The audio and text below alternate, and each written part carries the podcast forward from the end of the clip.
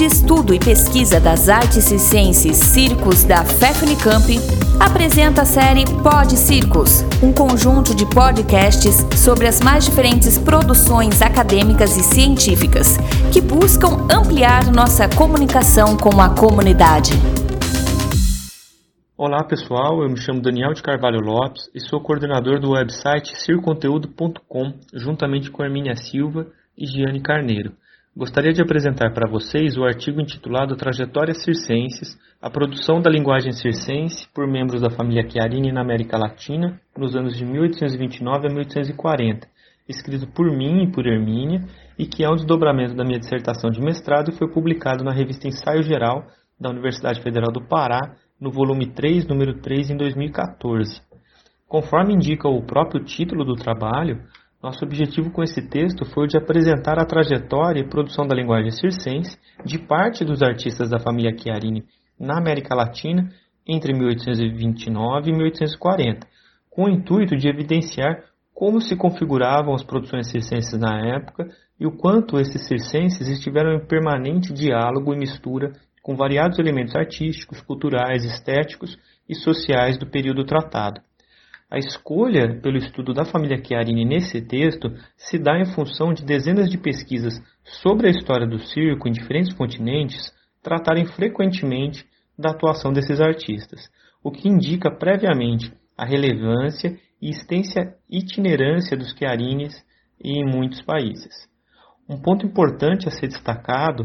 que tratamos na parte inicial desse artigo é o quanto a família Chiarini se configurou com um emaranhado de parentescos, sendo possível encontrar apresentações de seus diferentes membros desde o século XVI até fins do século XIX, na Europa, nas Américas e em países orientais, além do fato de que havia artistas homônimos na família, no caso, dois artistas de nome Giuseppe.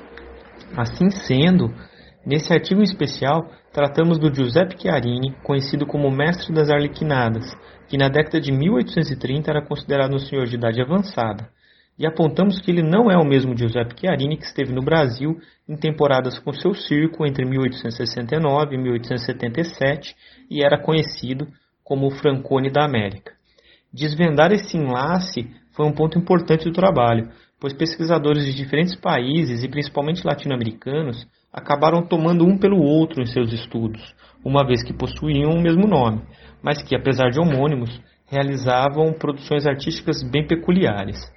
Posto isso, tratamos no decorrer do artigo da chegada desses artistas primeiramente no Uruguai e Argentina, em 1829, e da realização de seus espetáculos conjuntamente com grupos de atores e cantores de ópera locais, além do fato de ter inaugurado a pista do circo a céu aberto do Parque Argentino, em Buenos Aires, um grande espaço de divertimentos semelhante a um jardim botânico. Com provas de equilíbrio sobre corda tensa e arame frouxo, volteios à francesa com vários saltos mortais sobre o chão, danças sobre pernas de pau e pirâmides nas quais o diretor, com a força de Hércules, sustentava sobre seus pés 7 pessoas, além de diversas encenações de pantomimas e arlequinadas, esses artistas atuaram no Brasil nos anos de 1830 a 1840 e se mesclaram diretamente com as produções teatrais do período, divulgaram gêneros artísticos, práticas corporais e culturais, atuaram em diferentes espaços e arquiteturas e empreenderam seus espetáculos de maneira rizomática e criativa. Assim, de mãos dadas com esses membros da família Chiarini e seguindo os diversos percursos sul-americanos traçados por eles, podemos compreender um pouco das variadas maneiras que a produção circense se configurava no período abordado. Por fim, convido a todas e todos para acessarem esse artigo no circonteúdo.com e agradeço pela oportunidade de compartilhar com vocês esse podcast. Abraço e até a próxima!